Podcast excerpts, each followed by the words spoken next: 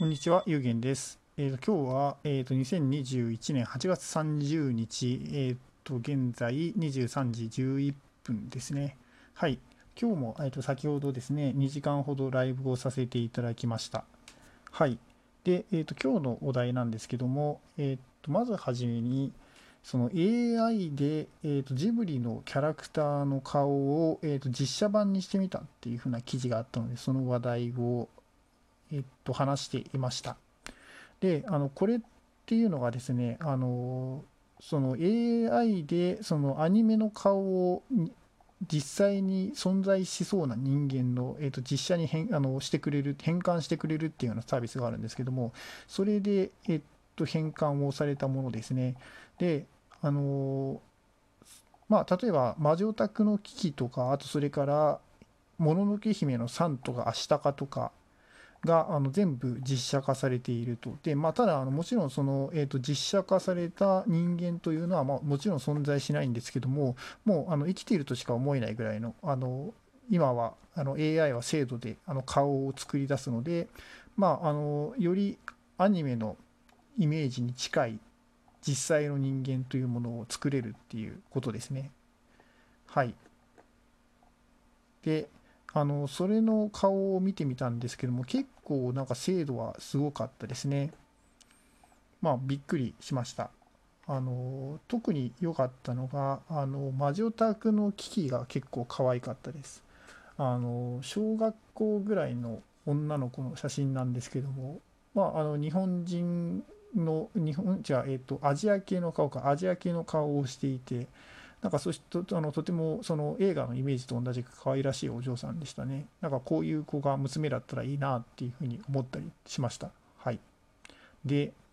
あのなんかそのジブリのキャラクターの年齢とかもちゃんと反映できているみたいで、あえっと、もののけ姫の3ですね、はもうあの、なんか確かあれ、あの子、えっと、15とか16だったのかなあのマジダクの危機とかよりは全然年上なんですけども、まあ、あのお姉さんみたいな感じで、なんかもう美しいっていう風な感じの顔をしていましたね。アシタカもあの隣にかあったんですけども、もうそちらもすごい超絶イケメンということで、あのあの実写化をされていましたね。まあ、あのアシタカはその正規のイケメンというつもりで書いたっていう風にあの宮崎駿先生がおっしゃっているので、まあ、あれぐらいの完成度の顔になるんだなっていうふうにあの思いながら見ていましたね。うん、まあただあのやっぱりなんかアニメの顔から実写の顔になると印象が変わりますよね。あので今日話していたんですけどもそのアニメの顔は人間の顔よりも猫の方猫の顔の方に近いっていう風なあの話をよく聞きまして例えばあの鼻のところとかあの上のそのおでこのところから鼻のところですねが完全にもうあの90度近くのあの変わってるんですよね角度が。であれってもう完全にあの猫の顔でしてあのまあなのでアニメアニメ顔というのはその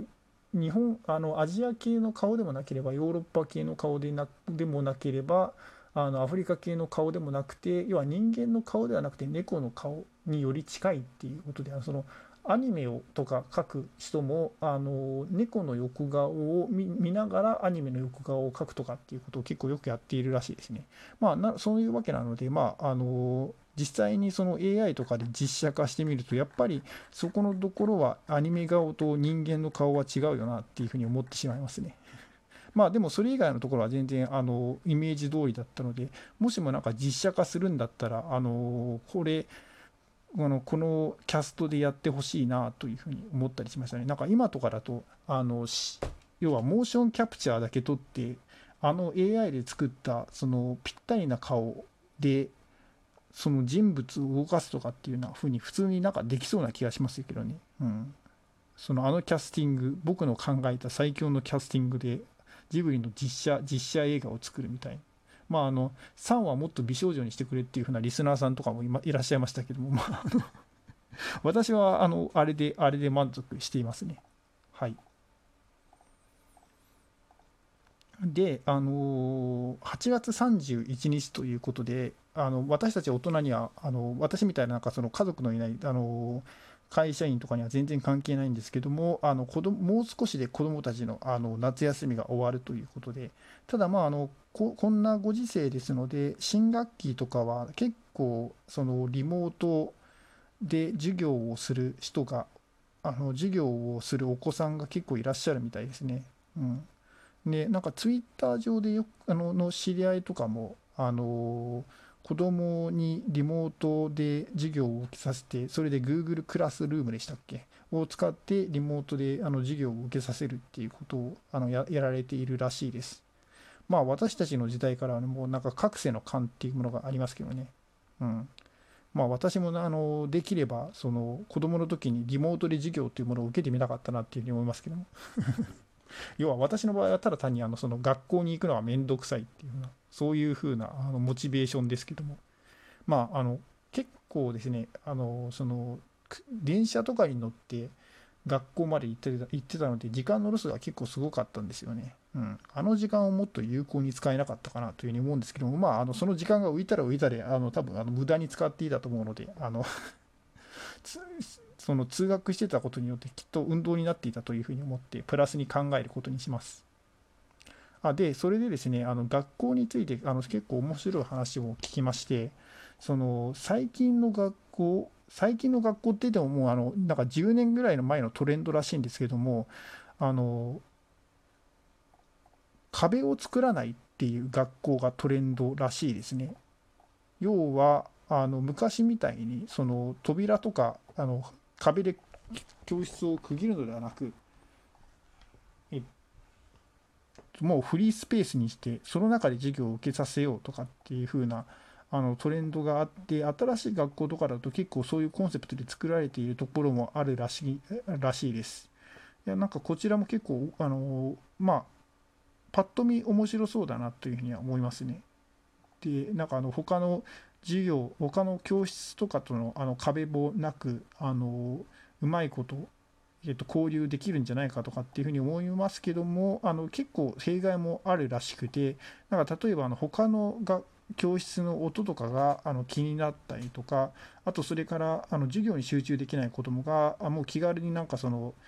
えっと、教室の外に出ていっちゃうとか、あとそれからあの壁で仕切ろうというふうに持った際にはパーティションを作るんですけども、そのかあの角で子供が怪我をしやすくなったりとかっていうふうな問題もあるということで、まあ、いい面ばかりではないんだなというふうに思いながら、なんかあの話を聞いていました。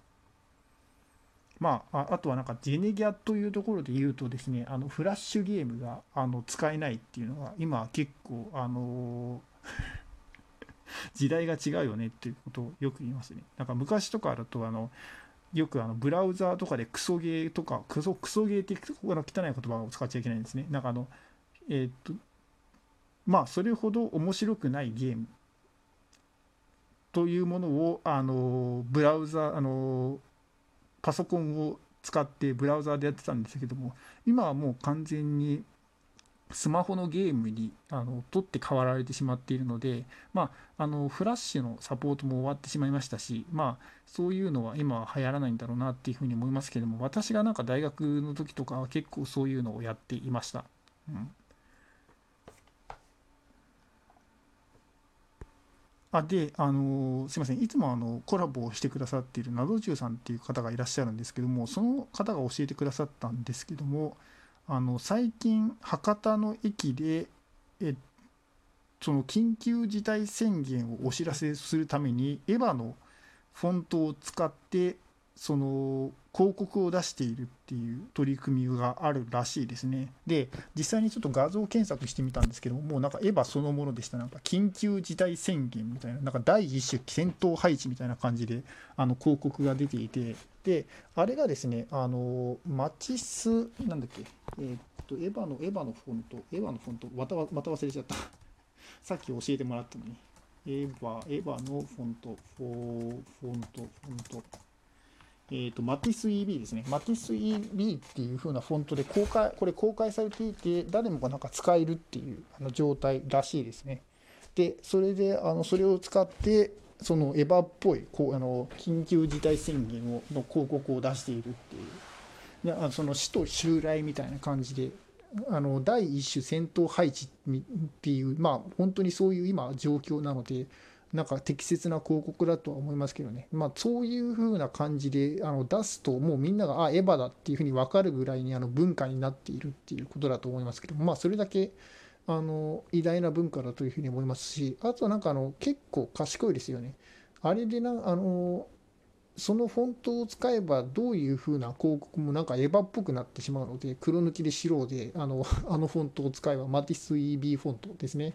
を使えばそれらしあのエヴァっぽくなってしまうのであの結構なんかネタ的にいろんなところに使えるなっていうふうに思いますね。だからまあ著作権的にも引っかからないですしなのであのそういうふうにデザインされたあのポスターとかを見た人見た見たエヴァを知らない人がエヴァを見た時にあなんか元ネタここなんだみたいな発見もあるというふうに思いますし作品の宣伝効果にもなっているんじゃないかなっていうふうに思いますね。うん、まあちょっとしたらそのえっと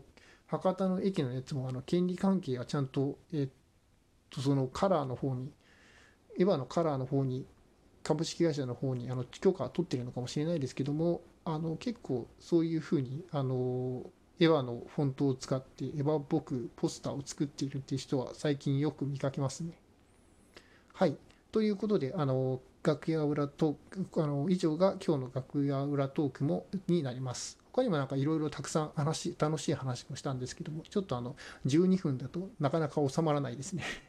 また2時間楽屋裏トークをしないと多分あの話、話が終わらないと思います。はい。えーと、毎毎日あの21時からあのライブ配信をしておりますのでもよろし、もしもよろしかったら参加していただけるとありがたいです。最後まで聞いてくださり、どうもありがとうございました。